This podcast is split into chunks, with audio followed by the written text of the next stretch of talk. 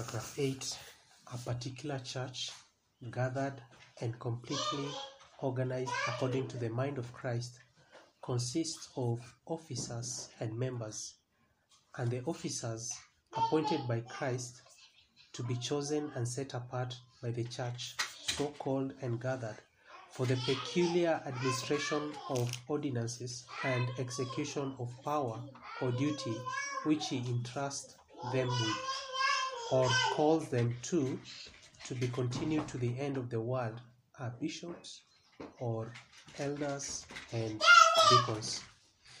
So, having completed paragraph 7, last time we met, we consider the authority of the church. Paragraph 7 says, To each of these churches that thus gathered according to his mind, declared in his word, he has given all that power and authority. Christ, by the means of his word, has given the church power and authority, it says, which is in any way needful for their carrying out of that order in worship and discipline which he has instituted for them to observe with commands and rules for the due and right exerting and executing of that power. We saw that authority rests within the local church. It is not, uh, the authority is not given to an individual or to churches, but every local church has authority to carry out and to function as a church. Um, and, and Christ has given us commands and rules for us to exercise that authority. That authority is not merely given to us as a church uh, to do whatever we please with it. No, Christ has given us commands and rules for the due and right exe- exerting and executing of that power. Paragraph 8 deals with the organization of the local church. What comes out from that paragraph as you uh, uh, before we consider it?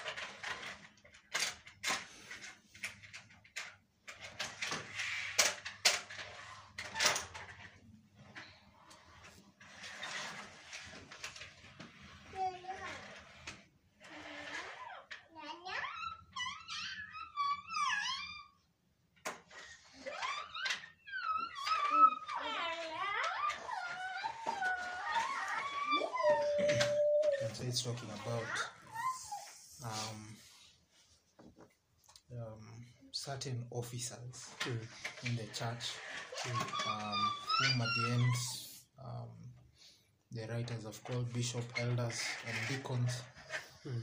that they are appointed by Christ, mm. chosen and set apart by the church for particular roles, including administration of ordinances, execution of power or duty.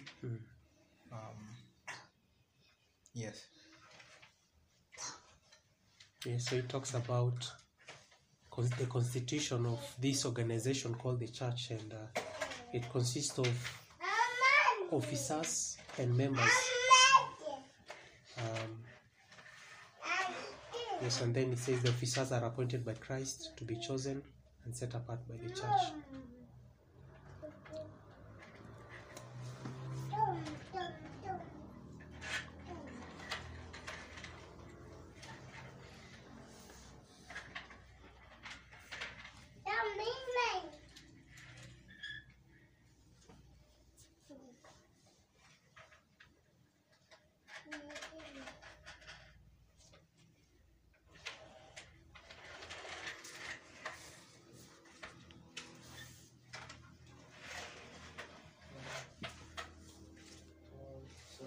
It starts off with, um, with there exists a church that is in line with Christ's will. Mm, Um, then naturally there will be two classes of people, officers and members. yes.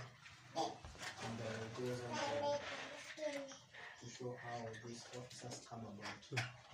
That's what I'm, I'm seeing that of. Yeah. Yeah, I think that's a very important point. Um, when we talk about the church having organization, it is in accordance to the will of God. And, and he says they are according to the mind of Christ. Uh, you, you see, you can have a school board, uh, a, a school run by a school board and uh, and, uh, and and administrators, but that organization is not according to the mind of Christ, isn't it? It is it is it is man's device to organize. It's not sinful, but uh, you can say it is not a church, it is not an institution which Christ has appointed. So when you come to talk about the church here, you see very clearly that there's someone who has who is in charge of this organization, who is setting everything um, in order, who, who is putting all these structures in place for the church to function. And so he says that a particular church, notice that it is a particular church, it is the local church. It continues with the same idea from paragraph 7 that the authority lies within the local body of believers. And then paragraph 8 continues with the same idea. A particular church, it is very specific. Each independent church gathered and completely organized according to the mind of Christ consists of officers and members. So we have an organizational structure here, and you have the headship, and you have those who submit. Um,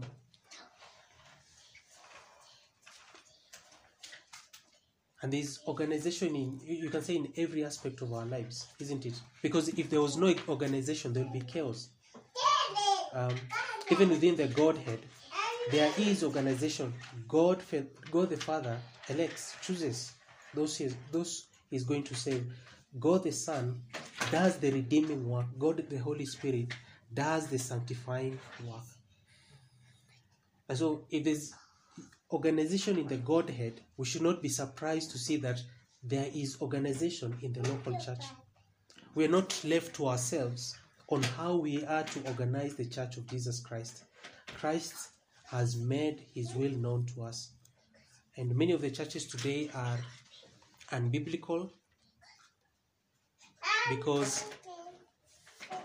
they are not organized in a biblical way. Uh, for, for instance, you have the Quakers. Um, they meet for worship, and uh, everyone keeps quiet, and everyone is, in quotes, praying in the spirit. And then the one they claim God will speak to, everyone is everyone is going to agree to what he says so that there is no order. We can meet and someone can claim, I've heard the, a word from the Lord. And whatever he says, everyone takes it as the word of God, isn't it? So there is, there is no order, there is no organization. Um, it, it, it is not an it is not a church that you can say is organized according to the mind of Christ. And so today there are all kinds of human organization devised by men.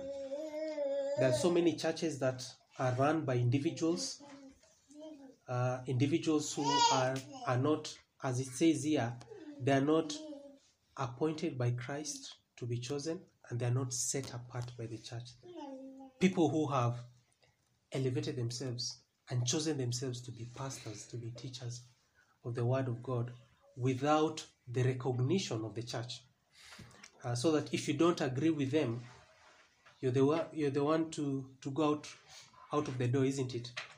If if if they are deemed disqualified according to First Timothy chapter three, uh, and you feel dissatisfied with this conduct, you're the one to leave the church.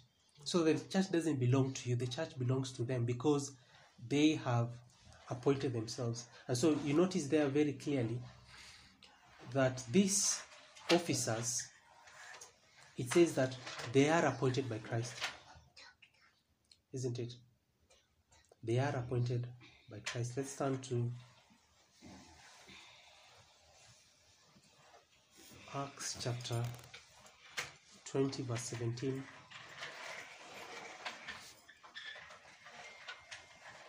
Or maybe we can look at First Thessalonians first of all. First Thessalonians chapter 5.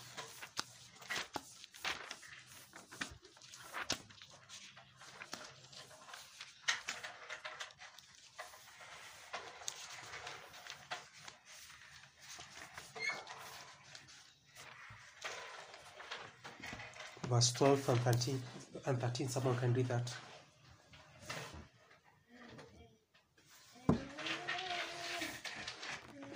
First Thessalonians chapter 5, verse 12 and 13. We ask you, brothers, respect those who labor among you and are over you in the Lord and admonish you, and to esteem them very highly love because of their work. Be at peace among yourselves. So you notice there that there are two classes of people in the church. There is everyone who is a member of the church. We ask you, brothers. And then the second part of the people in the church, they are to respect those who labor among you and are over you in the Lord and admonish you. So there are those who lead in the church, isn't it? And to esteem them very highly in love because of their work. Be at peace among yourselves. These officers are to be esteemed, are to be honored. Why? It simply says there, verse 13, because of their work, isn't it? If they are faithfully serving, pouring their life to the flock of Christ, they are to be esteemed, they are to be honored um, because of their work, isn't it? Be at peace among yourselves. And so there is two tier organization in the church. You have a group of people who lead, and there is- a group of people who are led. Uh, so, having seen the constitution of the church, notice secondly the establishment of these officers. How are these officers established in the church? The constitution of this organization it consists of officers and members and then notice the the establishment of these officers the officers appointed by christ to be chosen and set apart by the church what do you think it is saying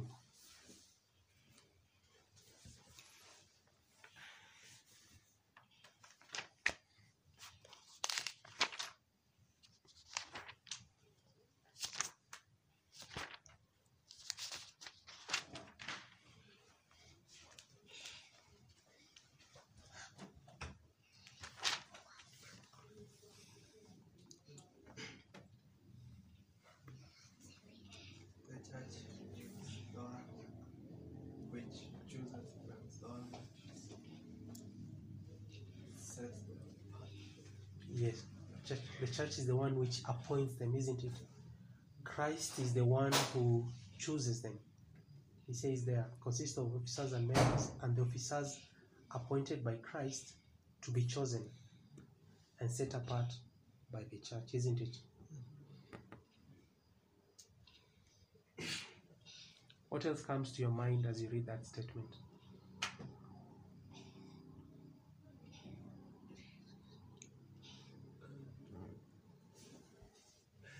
I'm thinking of Paul and Barnabas Mm, um, when the church was praying and uh, God, the Holy Spirit told them, mm, acts set, 13 Mm, yes, set apart for me Paul and Barnabas Mm. for the work that I called them to do. So God had called them, Mm. uh, but now the church was someone setting them apart. Yeah. So that um, even the the the officers in the church Mm. are first of all called by God, Mm. and then the church uh, the church chooses them. mm. Yeah. That's that's very true. Um, you have the example of Acts chapter 13, the Holy Spirit uh, speaking and uh, telling uh, the church to set apart Paul and Barnabas um, for the missionary work that the Holy Spirit was going to send them. So the Holy Spirit calls calls men into these offices, isn't it? Uh, men do not appoint themselves. Um, uh, if the church appoints you to, to serve in any of these offices, it is because they recognize that the Holy Spirit has granted you certain gifts that are unique, isn't it? So that you can serve in that capacity. So it's the work of the Holy Spirit calling men to these offices. Let's turn to Ephesians chapter 4, verse 8 to 11.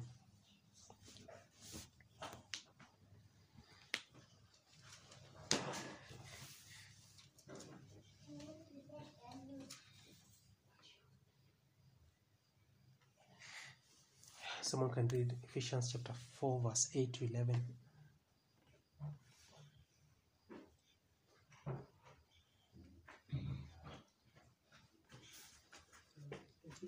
Chapter 4, verse 8 to 11. Therefore it says, When he ascended on high, he led a host of captives, and he gave gifts to men. In saying he ascended, what does it mean but that he had also descended into the lower regions of the earth? He who ascended is the one who also ascended um, far above all the heavens that he might fill all things. And he gave the apostles, the prophets, the evangelists, the shepherds, and teachers. So this is talking about Jesus Christ, isn't it? Verse 11. And we see that he is the one giving to the church these men who are gifted to to to serve, to teach and to shepherd and uh, to serve other saints. Uh, you see also the example of Paul in chapter 3 of Ephesians, chapter 3, verse 7. He says, Of this gospel I was made a minister according to the gift of God's grace, which was given me by the working of his power. Notice there very clearly that Paul did not choose himself. Rather, he, he, clearly says that he was made a minister, he was made an apostle according to the gift of God's grace. It was God's sovereign, uh, God's free sovereign grace that uh, He chose him to be an apostle. As He says, which was given me by the working of His power. And so it is the Holy Spirit working and granting gifts to men so that they can serve in that capacity. You, you do notice that the call to this office the standard is is commanded to all Christians, but for those who are called to this um, to these offices, um, they, are to excel even further in those qualifications, so that they can be imitated. They can be other people can model their life after them, isn't it? Um, Paul says in 2 Timothy chapter 1, verse 1, Paul, an apostle of Christ Jesus, by the will of God, according to the promise of the life that is in Christ Jesus. He was an apostle, and he says here, it is by the will of God. Yeah. So I hope that is clear that uh, the establishment of these offices um, uh, is is these men are appointed by Christ to be chosen, and what the church does is to simply recognize them, recognize the gift that the Holy Spirit has placed in them, and they are set apart by the church, so called and gathered. Question or comment before we, we, we continue? Um, could you explain um, um, what's, what's the difference between Christ appointing so that we can come and choose? Yeah. does Christ appoint so that we choose?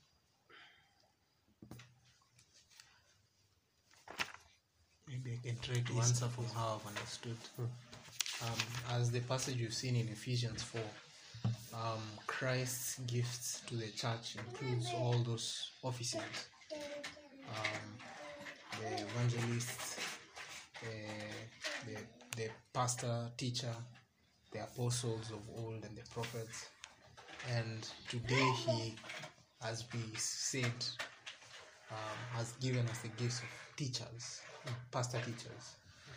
And in giving that gift to certain individuals through his spirit, a gift of the spirit, um, then that's how he, how can I say, shows his gifts to us. So that someone can have the gift of teaching. Um, someone through the spirit um, given the grace by the Spirit, is able to have the qualifications or qualities as we see in Titus 1 and First Timothy 3. Um, then we can, I don't know whether I would be conf- as confident as to say that person has been appointed by Christ. Um, and for us now, we have the biblical biblical way of choosing, as we see again in the qualifications. Um, I don't know whether I've understood that right because that's how I've gotten it. I, We I, recognize the gift as you I said. think we, we- often use the word has been appointed, the elder has been appointed, the deacon of the church. Uh, I, and I think, humanly speaking, we can say he has been appointed through a vote, isn't it? Uh, he was put through a vote, through consideration. And, and, uh, and humanly speaking, someone can understand that they have been appointed to be a deacon or an elder in the church. Uh, but if you look at it um, from the word of God, it is God calling, appointing, and choosing these people for that work. And what we only do is to recognize. We simply recognize the gift that God has placed in this person, and we simply say this person qualifies based on First Timothy chapter three to be an elder or to be a deacon, isn't it? Yeah. So, so I, I don't think there's a problem if you use the word appointed or has been chosen. Uh, but uh, if you want to nuance even better, you, it's better to say uh, such and such a person was set apart, isn't it? Such and such a person was recognized by the church and uh, he has been placed as an, as, as an elder or a deacon. Yeah, so I think it depends on how you nuance it. Uh, but when we speak about someone being appointed, it's, it's not like we are not dismissing the fact that we know it is Christ who, who chose them, isn't it? Who called them, who chose them, because we cannot call people into the ministry. We cannot call people to be deacons. It's only God who can call them, isn't it? Yeah, I'm not sure. That's for the way Christ appoints, um, is what we see in Timothy. And, uh, that's, that's how Christ appoints. Mhm. Uh, the, by bringing up these qualities that He requires of.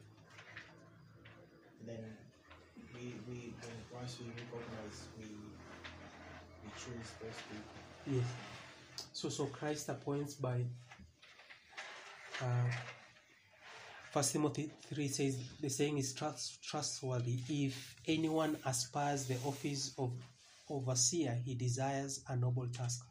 Christ appoints those who come to ministry by giving them a desire. First of all, Mm. there should be that desire to to to uh, to to to serve, and that desire affirms that they are called, and uh, they are they are compelled to do nothing else but to to to to serve, to be to be a pastor or to be an overseer, and and then you see those gifts following them, isn't it? You see that uh, they have a unique way of teaching.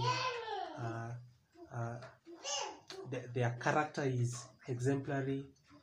Um, um, th- th- they're unique individuals. If if they are striving to, be, for, for instance, those who are going to be deacons from First Timothy chapter three verse eight, you see the qualifications there. You you you see people who serve everyone in the church serves, but you see them serving more than the rest, isn't it? That they they are the Holy Spirit has energized them in a in a in a in a unique way more than the rest. I remember uh, talking to one deacon and he was telling me that um, he can do a lot of work without getting tired. Like he can run a lot of errands without getting tired. And uh, I was thinking of what he normally does, and I, I that's a lot of work. But you see, the Holy Spirit energizes them in a very unique way, and they serve in a greater capacity than the rest. And the church can recognize and see that this brother is gifted, isn't it? Uniquely. Even though all of us serve, but that person has been called, isn't it? The Holy Spirit that uh, that works in them.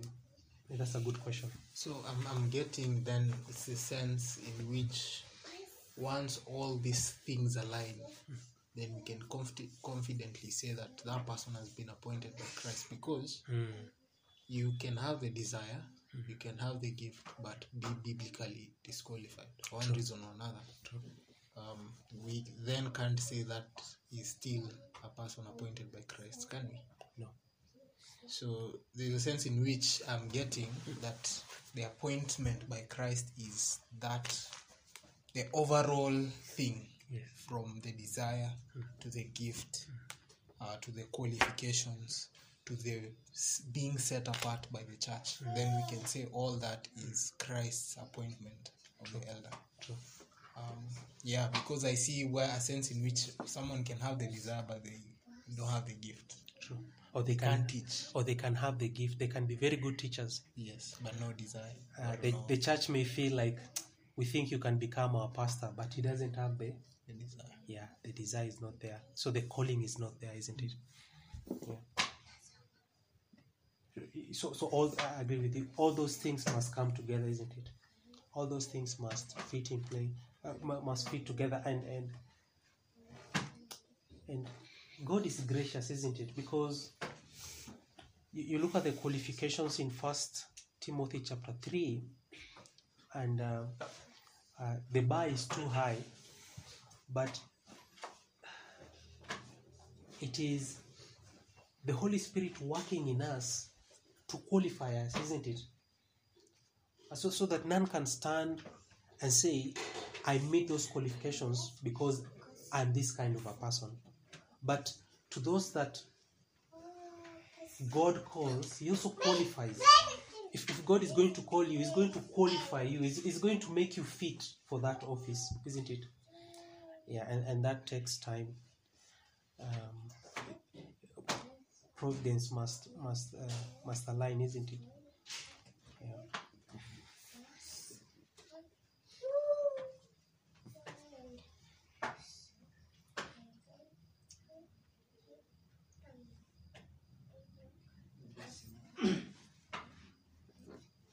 So what I'm getting from from here is like now you, you have to meet the two criteria.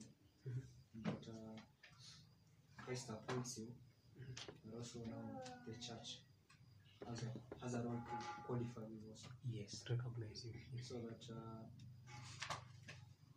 we do away with uh, these people with their a person's needs and works at. Mm. Comes up with a dream or saying that God has given me a burden of a certain place, Mm. but the church has not even qualified you. Nobody has set you apart. True. So in that way, I see it is like you're calling yourself. You have not met the two criteria for you to say that really God has qualified you. I, I agree with you. And and uh, if you're in a case where the church refuses to recognize you for whatever reason, then you cannot serve, isn't it? Even though you may feel like I have the desire, I have the gift, I think I can serve as the pastor. But if the church feels like we think we maybe you're not ready or maybe you're not mature enough, it, you see, it's, it's I agree. It's it's the church playing a role as well, isn't it? Uh, uh, so that n- no one person appoints himself or, or or recognizes himself as the pastor of a people, simply because they teach or simply because they they, they do pastoral work. The church must recognize them, and it says there they must be set apart. They must be set apart by the church.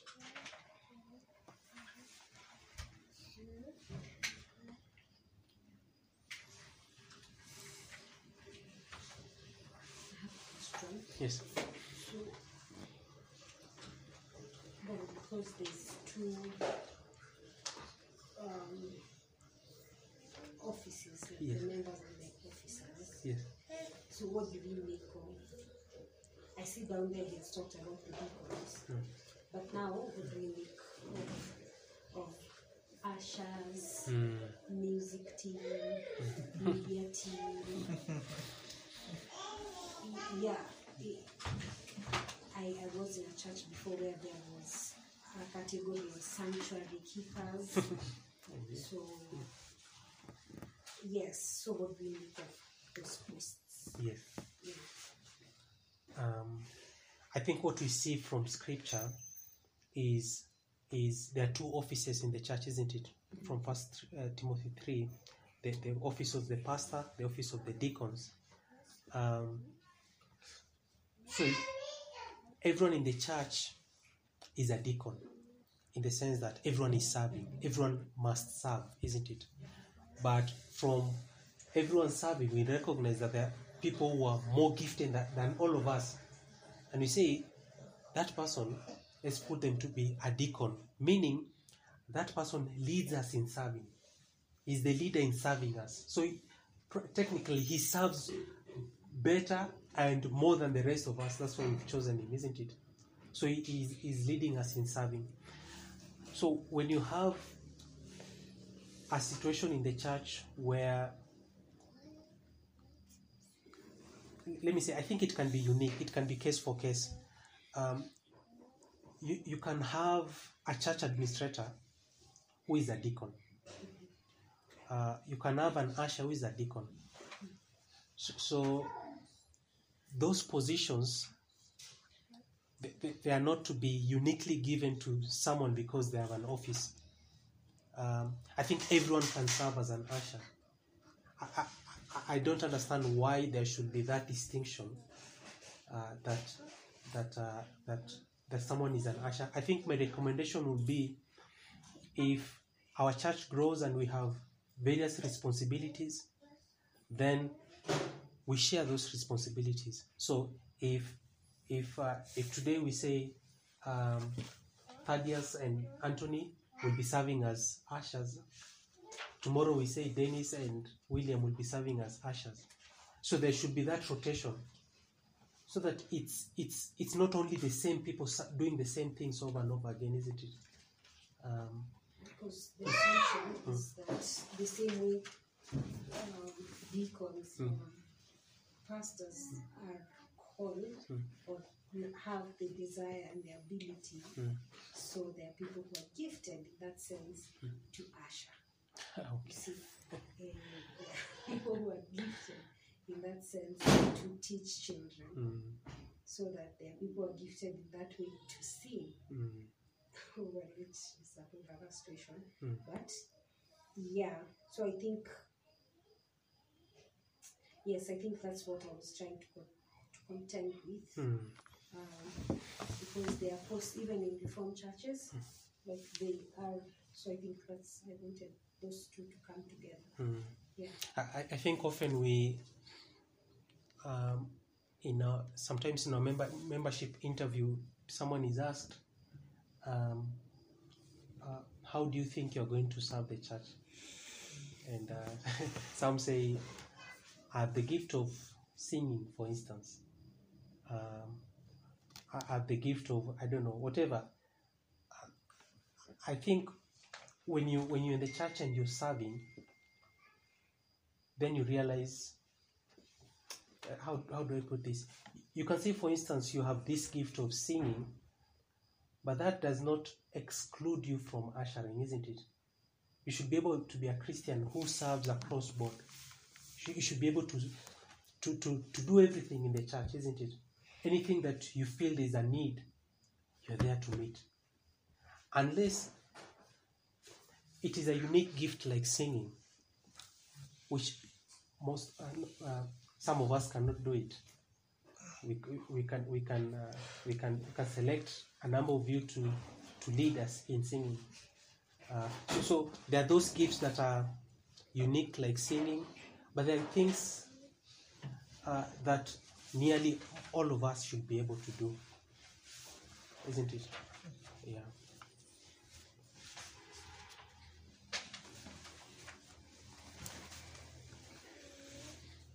or, or, or you, maybe you could say there, there, there, there, are, there are services that you need to be skillful, if I can say that way.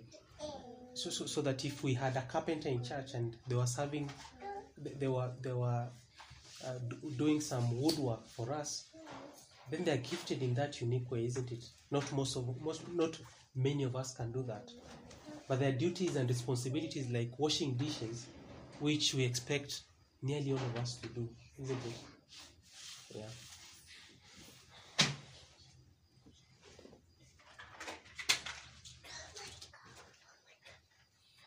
What should you think of pastors who form their own churches? And oftentimes you see the wife also being a pastor, but I think that's that's obvious. Mm. But there are many churches where the pastor just formed the churches, and as you continue coming in, you just he's your pastor. Mm. You see, so there's no that conscious decision by the members, Mm. and there's a sense in which the pastor is the, the founder, the authority. Mm. Everything is in his name. True. I would say financially and all that. Mm. But as we know, it happens a lot in Mm. many churches. Mm. So, what should we tell our friends in, in those churches?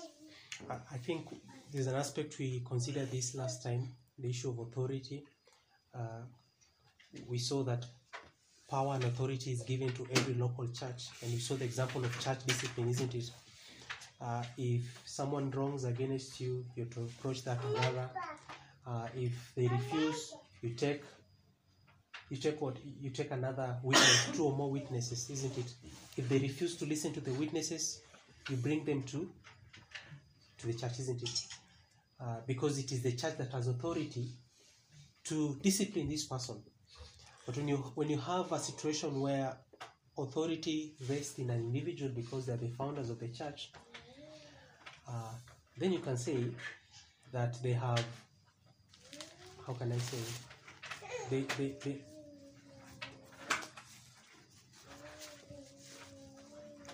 they have they have snatched the authority that belongs to the church and taken them upon themselves isn't it? Because the church belongs to christ and christ has given the authority to the church.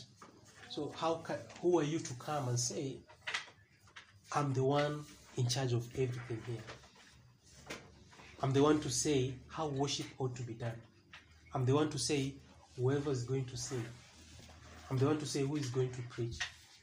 Like if, I, if if you're the one going to determine those things, then you've taken the authority that belongs to Christ, which we saw, which we considered last time, and you've taken and, and, and, and claimed to have that authority over over the church, isn't it? So you you're some kind of of a pope or uh, authority figure. Yeah. Any contribution to that? I think that you could look at it from many angles. I think the question Seth is, is asking what will you make of people who start churches and uh, Maybe you can also speak about the church that uh, churches that hierarchy hierarchical, yes. Mm. and those that they don't they don't select the elders. Mm. They they are maybe sent from another Mm. The hierarchy. Mm. from the hierarchy. Mm. Yeah. Yeah. So you you you, you send someone from let's say what from the is it is it the parish? And um, you have someone you don't even know. You don't know whether they qualify according to first timothy chapter 3 uh, you know nothing about them. And uh, uh, the, the bishop or whatever person imposes them on you. And um, you, you see that authority to to set apart those people has been taken from the church and has been given to someone or to churches. Um, but what you see from scripture is often pastors who serve are often those who are among you so that they are those who, whom you know. You've interacted with them. You know their character. You know their family. You you know that whether they, they are able to teach isn't it? Yeah.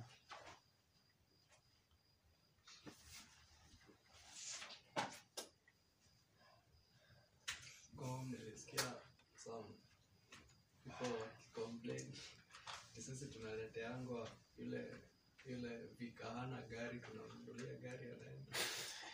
Anakuja mwingine. Yeah yeah things are very upside down isn't it? Um, people people in this position people in these offices have taken advantage of that office not to serve but to be served isn't it? Christ christ said that uh, he came to serve and to give his life as a ransom for, for many. So that's not a biblical example. Uh, that that um, you could say that they are greedy for dishonest gain, isn't it? They're using that position to enrich themselves. And um, yeah, yeah. So having looked at the constitution of of the organization of the church. It, con- uh, it, is, it consists of officers and members, and then you've looked at the establishment of it. How is it established? It says the officers appointed by Christ to be chosen and set apart by the church.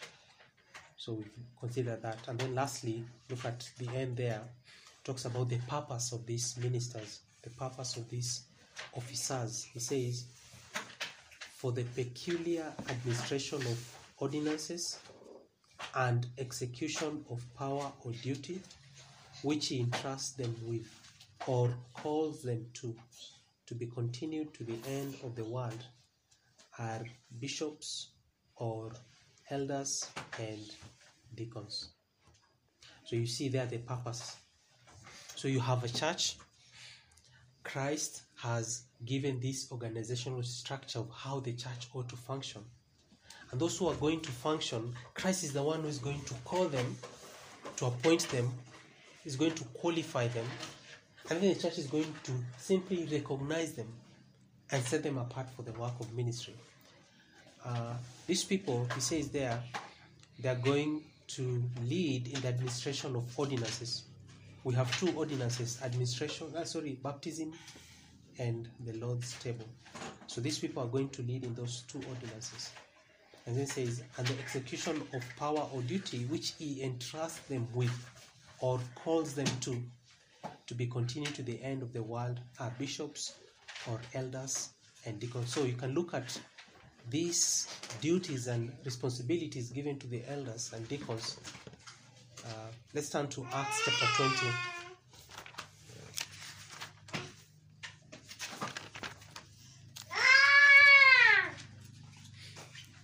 Acts 20, verse 17.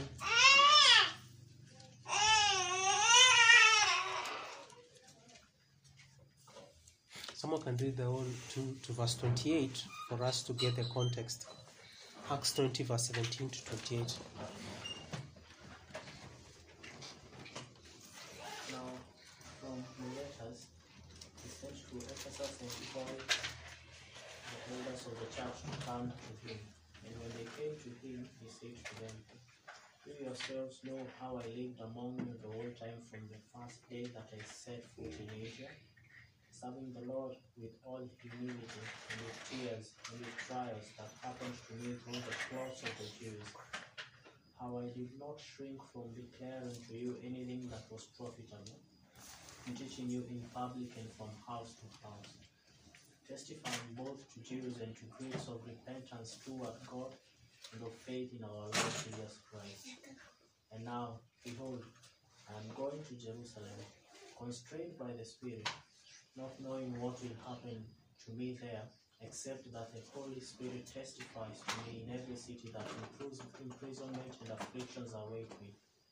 But I do not account my life of any value, nor as precious to myself, only I may finish my course in the ministry that I received from the Lord Jesus, to testify to the gospel of the grace of God.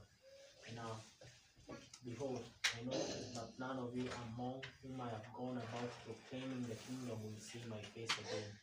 Therefore, I testify to you this day that I am innocent of the blood of God, for I do not shrink from declaring to you the whole counsel of God. Pay careful attention to yourselves and all the flock, which the Holy Spirit has made you overseers, to care for the church of God, which he obtained with his own blood. Yeah, so that uh, Paul is about to depart to Jerusalem, and this is his final words with the Ephesian elders. Verse 28: Pay careful to pay sorry, pay careful attention to yourselves and to all the flock in which the Holy Spirit has made you overseers. So you notice there that it is the Holy Spirit um, who um, who calls men. It is the Holy Spirit who gives them this charge to shepherd the flock of God and uh, to care for the church of God which he obtained with his own blood. You see the responsibility given there to to these officers, especially specifically the elders. They are to take care of the flock. They are to feed the flock. They are to take care of the church, uh, which um, Christ obtained with his own blood. Um,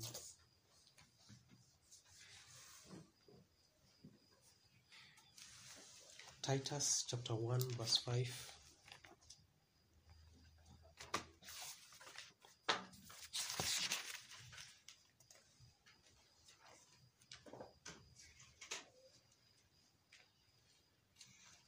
Sorry, maybe I could, I could say something. Um, people often make this distinction uh, between bishops or elders, uh, overseers. Uh, but you notice, you notice in chapter 20 of Acts, sorry to take you there again, you notice that now from Mile- Miletus he sent to Ephesus and called the elders of the church to come to him, isn't it? The word elder is used in verse 17. And then you come to verse 28. Pay careful attention to yourselves and to all the flock which the Holy Spirit has made you overseers, isn't it? And then to care for the church of God. To care for the church of God. Um, care for the church of God which he obtained with his own blood. The idea of an elder is an idea of maturity. Um, uh, the, the idea of a bishop is the one who who exercises oversight and leadership. So when it says there to care for the church of God, the idea of a bishop, isn't it? The one who admin who exercises administration in the church. So that each of these term, the bishop, the elder, the overseer, each of these term describes different function of the office, isn't it? It's the same office, it's one office, but it has different functions. So when you say you're a pastor, it means you're a shepherd. You you you you you you're a teacher of the word of God. So another passage which- is helpful is Titus chapter one. I guess it should be helpful for you to note to note these verses because you can find people who call themselves all these kinds of titles. Titus chapter 1, verse 5.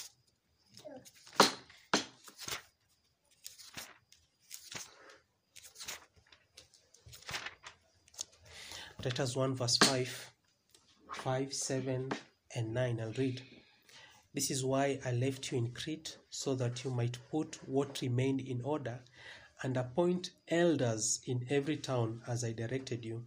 Verse 7 For an overseer, as God's steward, must be above reproach. He must be he must not be arrogant or quick tempered, or a drunkard or violent or greedy for gain. Verse 9 he must hold firm to the trustworthy word as taught so that he may be able to give instruction in sound doctrine and also to rebuke those who contradict. Notice the usage of it. Paul is giving to Titus the qualification of those people whom he's going to appoint to become pastors in those churches, isn't it? And the first phrase he uses in verse 5 is elders elders has to do with maturity, isn't it? And then in verse 7, he uses the word overseer, the word bishop. It conveys the idea of leadership, oversight. So for a bishop, must be God's steward must be above reproach, must not be arrogant or quick tempered or drunkard or violent or greedy for gain. And then verse 9, the idea of a pastor, isn't it? What does a pastor do? What, what does a shepherd do to the flock? He must hold firm to the trustworthy word as taught so that he may be able to give instruction in sound doctrine and also to rebuke those who contradict it. And then lastly, First Peter chapter 5. I think this is also a very good passage to counter those who make a distinction between these offices. First Peter chapter 5, verse 1 and 2.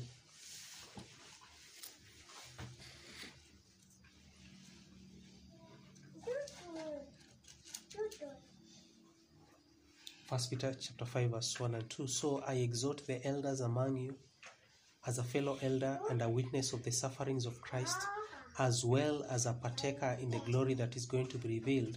Shepherd the flock of God that is among you, exercising oversight, not under compulsion, but willingly, as God would have you, not for shameful gain, but eagerly. So you know, you notice the he's speaking about the same office but different functions, isn't it? So he's speaking of elders, elders to refer those who are mature, those who are um, more experienced.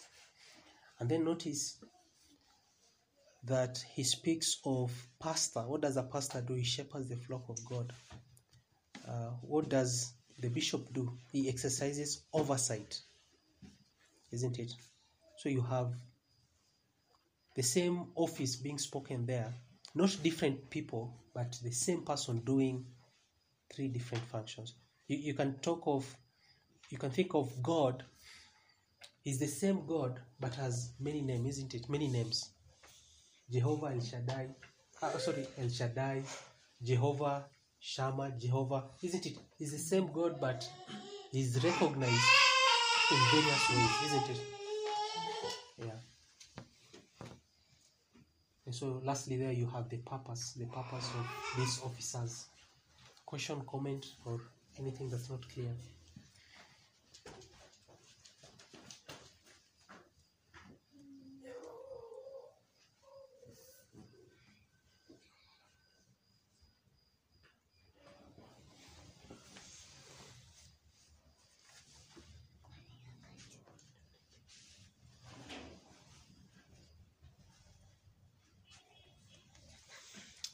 Yeah, I, I think um, I'm, I'm just seeing very clearly God's design for the church in, in, t- in terms of the offices and, and the various positions and how it's very clear and that at times sinful to distort or wrong to distort because it's very clear. Mm. I was just thinking about the idea of a bishop actually in regards to Alex Alex's question. Bishop in in the sense of how we know it today. Um, the sense in which the, the bishop is exercising authority over even churches that did not appoint him True. or did not set him apart. Uh, there's a sense in which the idea of a bishop also promotes the idea of denomina- denomina- that word, denominations. Yes.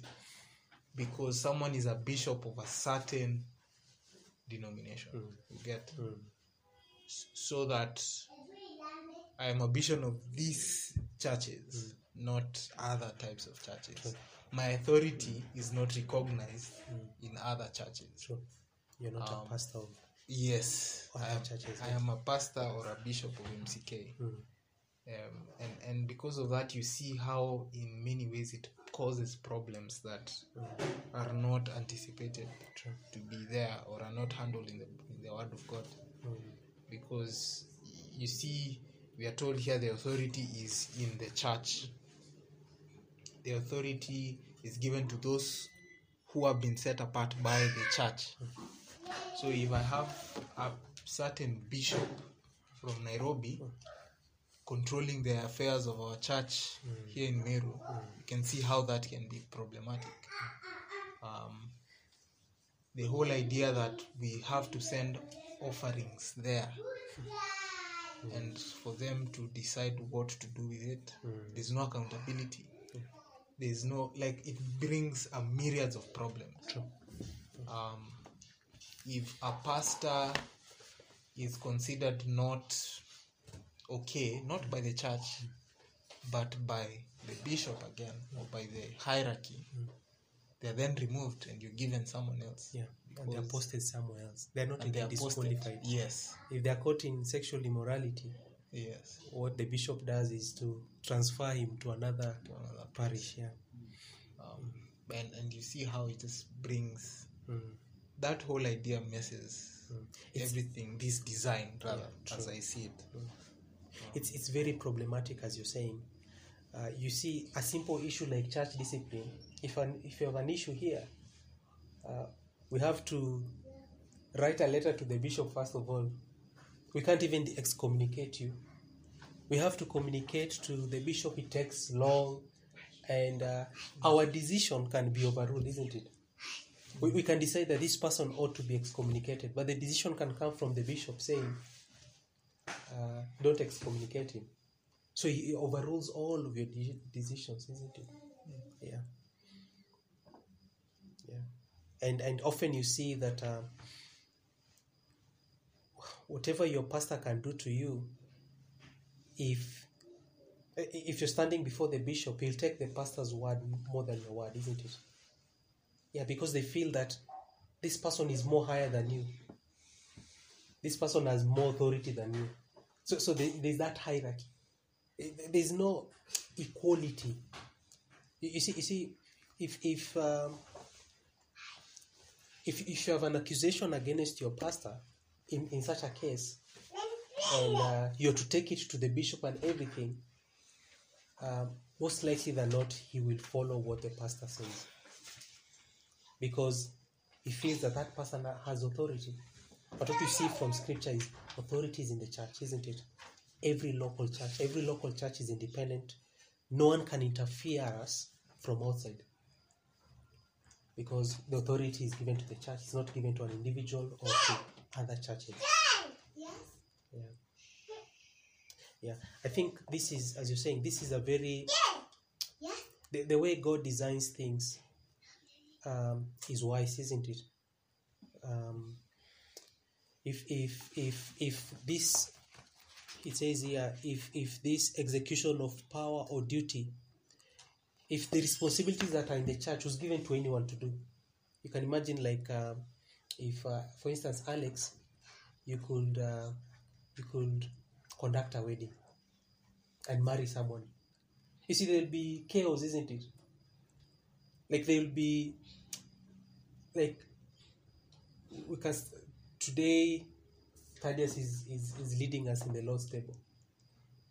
Like this, like you see, there's an aspect in which God has placed those ordinances and those responsibilities, even preaching in the church, and uh, has given people who qualify to do it, isn't it?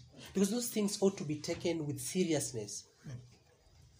They're, they're not simple things, isn't it? They're, they're not trivial things, they're serious things. So that God is serious about it. God is serious about those who are serving those offices. And we know from James 3, he says what? Not many of you should desire to not many of you should desire to become teachers because teachers will be judged more strictly than others. Yeah, because because those offices um, have a, have have yes they have great privilege, but they also have great responsibilities, isn't it? Yeah, because if you mislead people, if you stand before people and you lie to them, you'll be judged for that, isn't it? Yeah. If if uh, if you're in the church, you're a pastor, and you see people committing sin, and you don't you, you, don't- you, you, you don't see, say anything, you're responsible for that, isn't it? Yeah.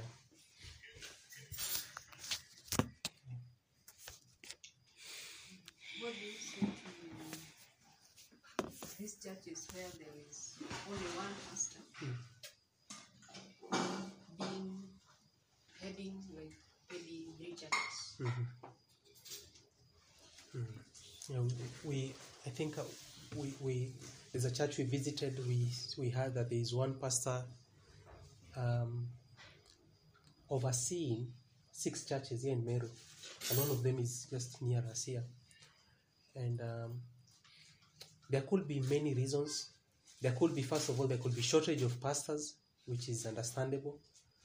Uh, um, which is understandable that you have to attend to all those people in, in terms of teaching ministry. Um, but sometimes, if you look keenly into it, it has to do with power and authority. Those people, they don't want other people overseeing all those churches. So this this person sometimes they want to become like a bishop in quotes because I'm a bishop because I'm overseeing three churches. So so they, I have influence, I have authority. People want that power, isn't it? Uh, so so it, it can be understandable if there are no pastors and then you're compelled to preach in three churches, so that you have a service from 7 to 8 in this particular church and then you have to rush from 9 to 10 to another one 11 to 12 to another one isn't it? Um, it's understandable if that has to happen because there is shortage of pastors. Um, but um, but you really cannot say you're a pastor of all those churches. You're a pastor of an individual church isn't it? Yeah. You're a pastor of a specific church i can't be a pastor of a church here and in Miabene, no. It has to be one church. Uh, so the order for so so if um if I, if let's say the church in Kinoru they didn't have a pastor and uh, they they they they requested us to become to, to serve them in that capacity uh, then we'll give ourselves we'll decide how often we should go there uh, uh, how should we organize ourselves to preach there, there in, in Kinoru. But it is not the ideal. It should be a temporary thing isn't it? We should be that that person is overseeing three churches. Um, first of all he must be a pastor of a specific church and his church should know that we have allowed our pastor isn't it to help those churches. Uh, so that uh, it should be a matter even discussed in a congregational meeting. Because if the church feels like uh, we think that your service will be inadequate, inadequate to us if you have to oversee three churches the church can decide that isn't it? The church can say we don't think that is uh, doable. For you to preach in I don't know four churches on a Sunday, it's not it's not realistic, isn't it? And the church can decline and say that uh, we think you can you can only help one more church, but not more than that. Yeah. Yeah. But I think often if you look keenly into it, some of them it has to do with power and authority. Someone does not want others to preach. He's not giving others opportunities to proclaim the gospel. Because in, even in those churches, if I can say, there could be people who are gifted to teach, even though they are not pastors or not called into ministry. Who can who can who can preach in those churches without necessarily needing someone outside to come, isn't it? Yeah. So so there could be so many issues, issues of politics and all kinds of things.